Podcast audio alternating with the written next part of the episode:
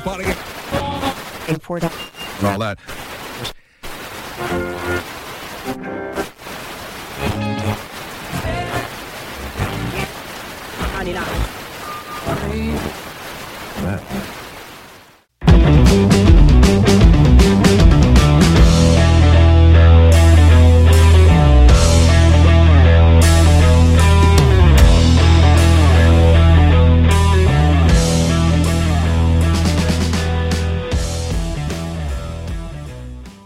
Platiquemos 5 noticias. Este lunes 30 de agosto se dio el esperado, o no tan esperado, regreso a clases presenciales. Después de mucho tiempo, ya vamos encaminándonos a los 2 años de esta pandemia por este coronavirus que nos afectó en todos los ámbitos, en todos los rubros de nuestra vida. Pero uno de los primeros afectados, recordemos que fue el sector educativo. ¿Qué pasó con el sector educativo? Inmediatamente se tuvieron que cerrar las escuelas, los gobiernos, en este caso el gobierno mexicano tuvo que implementar una estrategia para que los estudiantes siguieran en casa aprendiendo y no se perdiera los ciclos escolares. Inventaron un programa que transmitieron por televisión y por las redes sociales, etcétera, aprendiendo en casa. ¿Funcionó? ¿No funcionó? Yo tengo mis dudas, sobre todo por experiencias personales con mis sobrinos. No sé qué tan certero fue eso, no sé qué tanto sirvió. Pero bueno, hoy se concreta lo que ya se venía diciendo, que se iba a regresar a clases presenciales.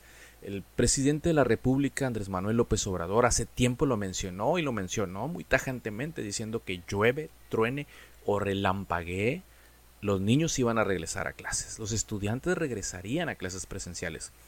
Se dijo que se están tomando todos los protocolos habidos y por haber, que a todos los maestros se les capacitó para esta situación y obviamente con el acuerdo, con el compromiso de que en los casos de que se dé algún brote o alguien salga por ahí infectado, se reanalizará y se tendrá que detener todo esto otra vez.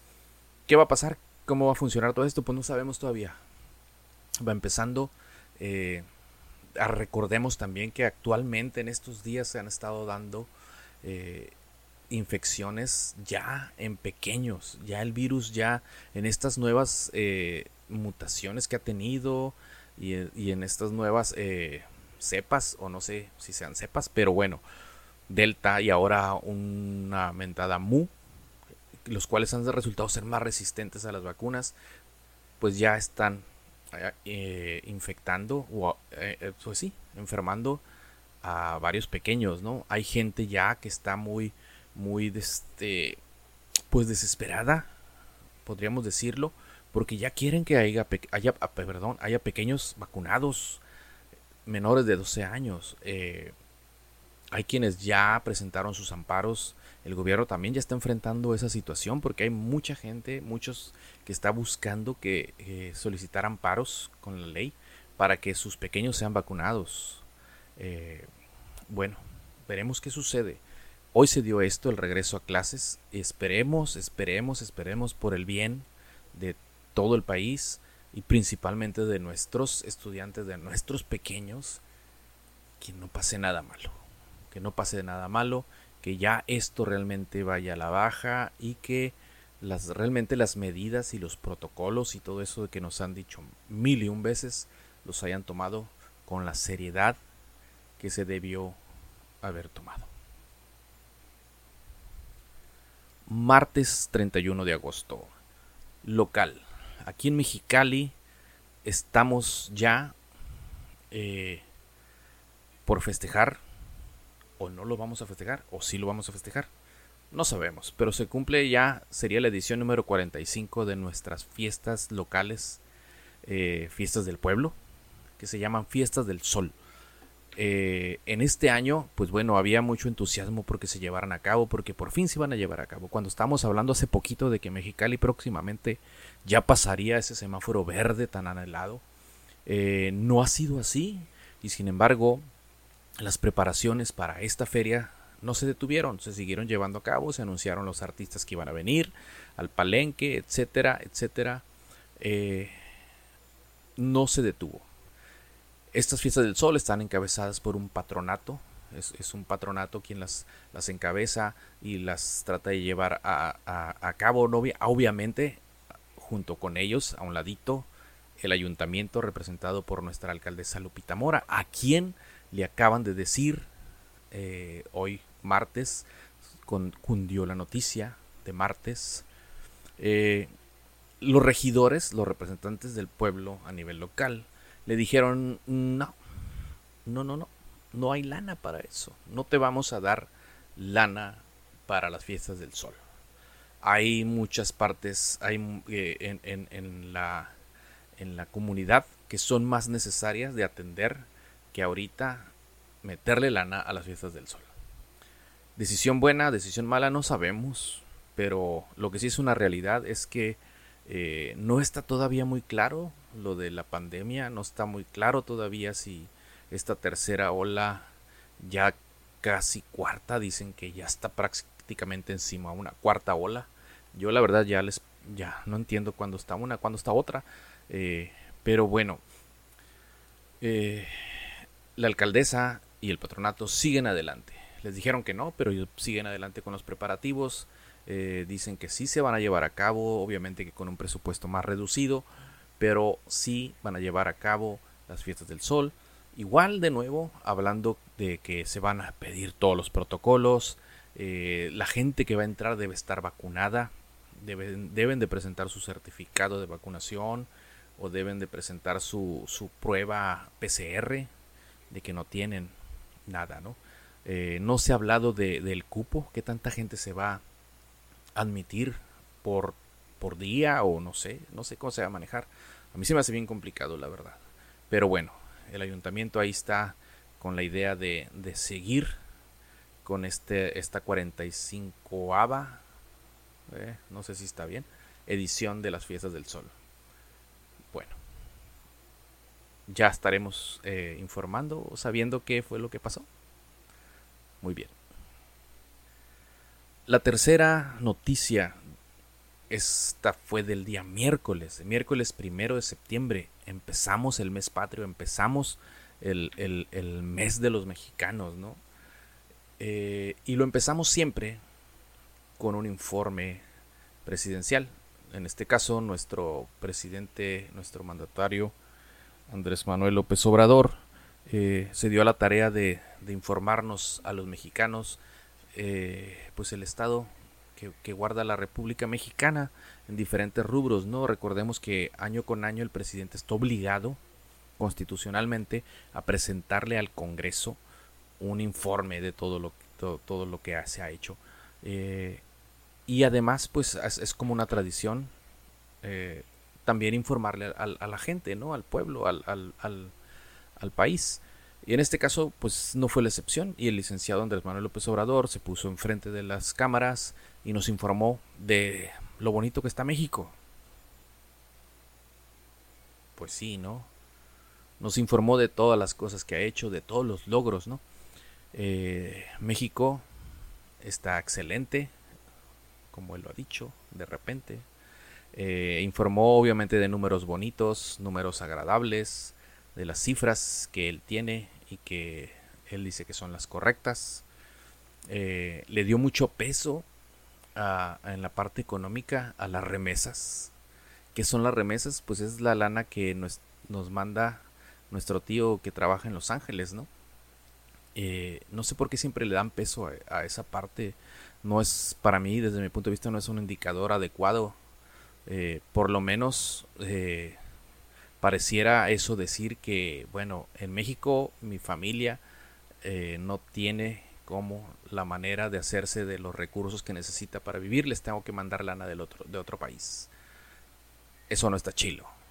Y ese indicador que lo usen siempre como bandera, come on. Pero bueno, el presidente lo mencionó que todo estaba bien, aunque no es raro porque yo no recuerdo ningún presidente que se haya parado a decir: mexicanos, en esto voy mal, la verdad es que la estoy regando, la verdad es que no tengo ni idea qué hacer, ayúdenme. No, jamás. Todos los presidentes se paran y dicen maravillas de lo que han hecho. No fue la excepción, no fue la excepción. Pero obviamente en las redes sociales y en los medios de comunicación, la radicalización que ha tenido este gobierno entre los pros y los contras, pues de volada se hace evidente, ¿no? Entonces ya salieron los partidarios y los no partidarios a enfrascarse en el golpeteo de que sí es cierto, de que sí no es cierto, que dijo tantas mentiras, que dijo tantas verdades, etcétera, etcétera. Está próximo ya este señor a cumplir también su propuesta de consulta popular, una segunda consulta popular donde él estará preguntando a los mexicanos si quieren que se vaya, si quieren que agarre sus chivas, sus trapitos y se salga de Palacio Nacional, la revocación de mandato. Por ahí ya está por decirse cómo va a estar realizada la pregunta. Esperemos que a lo mejor tenga un poquito más de claridad que como fue la pasada de los expresidentes, a los cuales nunca se mencionó en la pregunta, pero bueno. En fin, este señor está a la mitad del camino de su sexenio. Yo creo que debería terminarlo. Los mexicanos van y votan por un presidente que esté 6 años al frente, y este presidente lo acepta con el compromiso de hacerlo lo mejor posible. Esa exigencia debería ser: hágalo lo mejor posible, dese cuenta mejor de sus áreas de oportunidad y trabaje en ellas. No intente decir que mejor aquí zafo. No se vale, ¿no? Pero bueno, eso ya lo veremos el próximo año. Aparentemente entre marzo y abril se estará llevando a cabo esta consulta popular. Pero mientras, él nos dice que todo está excelente.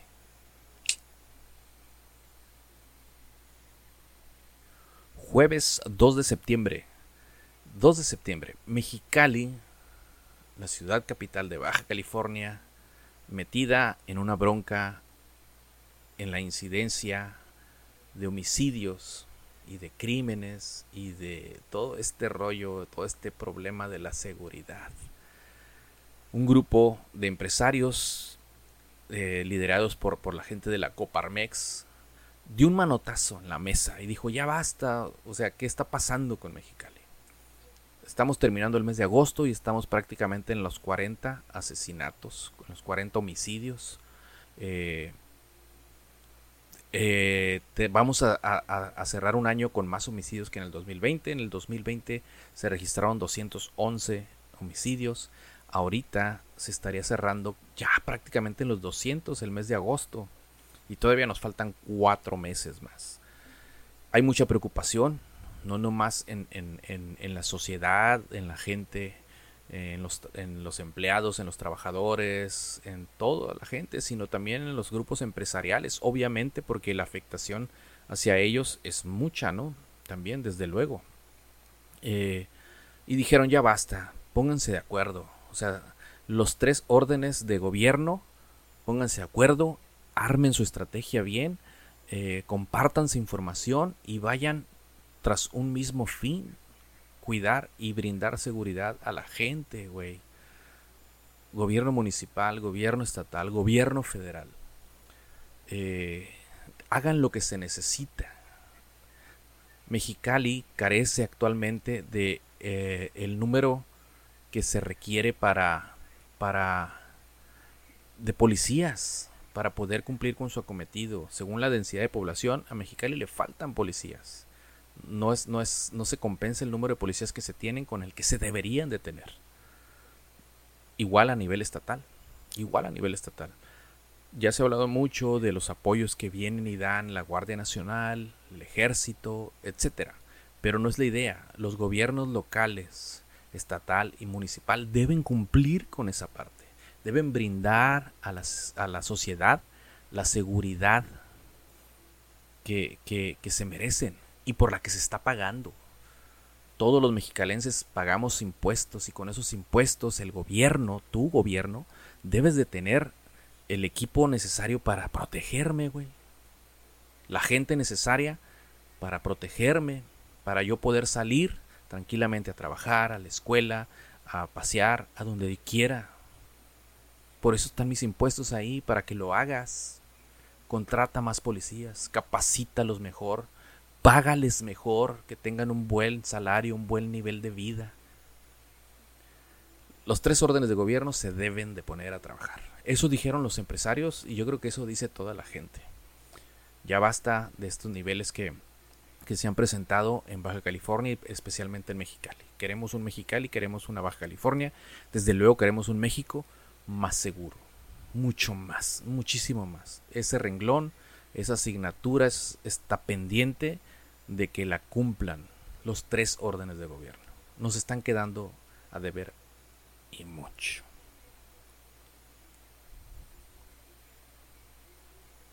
Viernes 3 de septiembre. Amanecemos con una noticia bien curiosa. Tuvimos, los que nos gusta estar en las redes sociales, por ahí nos encontramos de repente un Twitter de los senadores del PAN, de la bancada del Senado del PAN, donde se jactaban de haber firmado una carta Madrid, donde decían que ellos iban a luchar junto con esta institución de esta carta por alejar y no permitir que la invasión comunista permeara y se apropiara de México y de Latinoamérica, etcétera, y que le agradecían de corazón a Santiago Abascal, representante de Vox de España, el haber venido a iluminarlos. Oh my God. ¿Quién es Santiago Abascal? ¿Quién es Vox? Yo creo que hay muchísima información y les voy a pedir que la busquen, que la vean, que la lean. Hay mucha información sobre este movimiento que nació en 2014 como respuesta al gobierno de Rajoy allá en España, donde además de la derecha que ya se tenía en España, pues surge este movimiento Vox que se tiende a la ultraderecha, a la extrema, ¿no? Encabezado, bueno, uno de sus cabecillas pues es Santiago Abascal, es una de sus caras más visibles. Busquen, hay muchas declaraciones de este señor, hay muchas cosas que ha dicho. Entre ellas, así a grosso modo, es un movimiento el cual no está a favor de los movimientos feministas actuales, ni de las búsquedas de igualdad y todo ese tipo de cosas que busca los grupos LGBT. Está en contra de las libertades que se quieren ahora en la modernidad, como el aborto, y de las cosas más delicadas que yo veo es que están en contra de la migración. No quieren migrantes. Ellos siempre han dicho que en España no debe haber migrantes, güey, o sea, no. Hay unas declaraciones, está dando como un discurso este señor, y él menciona que si alguien te va a asaltar en España, seguramente será un extranjero el que te asalte, güey. Así lo menciona, así lo dice, ¿no? Y él dice que no, que él deberían de salirse todos, no deberían de dejar entrar a los musulmanes. Es un pensamiento, una ideología muy radical, muy extremista, de la cual todo mundo, o los que sabemos o los que conocemos, cuando leímos esto, dijimos, güey, espérate, el PAN, o sea, hay cosas que te las has pasado diciendo que no eres, y que con los actos, pues al parecer eres, güey, o sea, ¿por qué te estás clavando tú solo, güey? O sea, ¿por qué te haces tú eso? Así, güey, la neta, güey. Fue no sé, estrategia de quién. Despuésito bajaron, ese tweet lo bajaron rapidísimo. Se les fueron encima las redes sociales y rápidamente lo bajaron. Y al rato también salió un senador de Veracruz, no me acuerdo su nombre, tiene un nombre así como medio extraño. Salió diciendo, no, pues no, espérense, no confundan, nosotros firmamos la carta, pero eso no quiere decir que estemos de acuerdo en su ideología y que compartamos todo lo que el movimiento Vox cree, piensa y bla, bla, bla. No. Nomás le firmamos hojita porque lo que dice ahí en esos 3-4 renglones, pues eso sí estamos de acuerdo. Come on. Bueno, es lamentable, la verdad. Hubo muchas reacciones, desde luego, y las más interesantes quizás vinieron de algunos senadores panistas, güey. Incluso de senadores panistas que no estuvieron y que no formaron parte de este grupo de senadores que hicieron eso, como el senador Madero, ¿no? Que salió diciendo, güey, me desconcerta, ¿no? Gil Suárez también salió diciendo, güey, esto evidencia lo que es la carencia de el no tener una dirigencia con un rumbo. Muy mal. Como posición y como intención que tengan de fortalecerse para el 2024. Híjole, mis queridos pitufos, no vamos nada bien, güey. No van nada bien. Pero bueno, ustedes tendrán su tarea que hacer. Pero esto del movimiento Vox, no se queden nomás con lo que les platico, búsquenlo. Hay mucha información sobre ese movimiento, y tomen ustedes sus propias conclusiones. Pero fue algo que sí sorprendió a muchos. Vox y el PAN. Como noticia adicional, y que la quiero poner porque se dio esta semana, el domingo 5 de septiembre, es la clausura de los Juegos Paralímpicos Tokio 2020, realizados en el 2021. Híjole, me llena de orgullo, de satisfacción el ver cómo la delegación mexicana hizo lo que no pudieron hacer otros. Lograron darle ese orgullo, refrendar esa lucha que tiene el mexicano, esa sed de lucha, de ganas de salir adelante. Lo lograron hacer. 22 medallas. Se trajeron el puesto número 19. Están dentro de los primeros 20 países en el medallero olímpico. 7 medallas de oro, otras tantas de plata y de bronce. 22 medallas se trajeron los jóvenes. ¿Qué puede ser? ¿Qué pasó? ¿Qué pasó con los anteriores que fueron a los Juegos Olímpicos? A ellos, creo que ellos, este grupo de chicos, con además de sus problemas que tienen, muchos motrices, todos esos problemas que tienen y que los llevan a formar parte de este grupo de personas. Creo que ellos también han tenido los problemas que mencionaban los chicos que fueron anteriormente, güey, como la falta de apoyo de la CONADE, como que Ana Gabriela Guevara no les diera dinero, como que hay fuchilahuacala, estos uniformes no me gustan. Güey, a ellos siempre estaban, no sé si igual o peor en la cuestión del trato. Sin embargo, llegaron a Tokio e hicieron lo que ellos querían ir a hacer. ¿Qué era qué? Sentirse orgullosos de ser mexicanos. Y hacer las cosas bien, güey. Y lo hicieron. 22 medallas. Muchas felicidades. Muchas felicidades por ser un ejemplo. Un ejemplo no nomás para toda la gente que se encuentra en este ámbito deportivo, sino para todos como mexicanos. Un ejemplo para quienes teniendo, si no el 100%, pero bueno, una gran parte de nuestras capacidades, no logramos salir adelante, no logramos dar una, güey. A veces es por eso, por la intención, porque no la tenemos. Estos chicos iban con esa intención, con la intención de demostrarse a ellos y demostrarle a la gente que pueden hacerse las cosas. Muchas felicidades a la selección paralímpica. Y con esto cierro. Y nos vemos en las próximas 5 noticias para platicarlas. Bye. Thank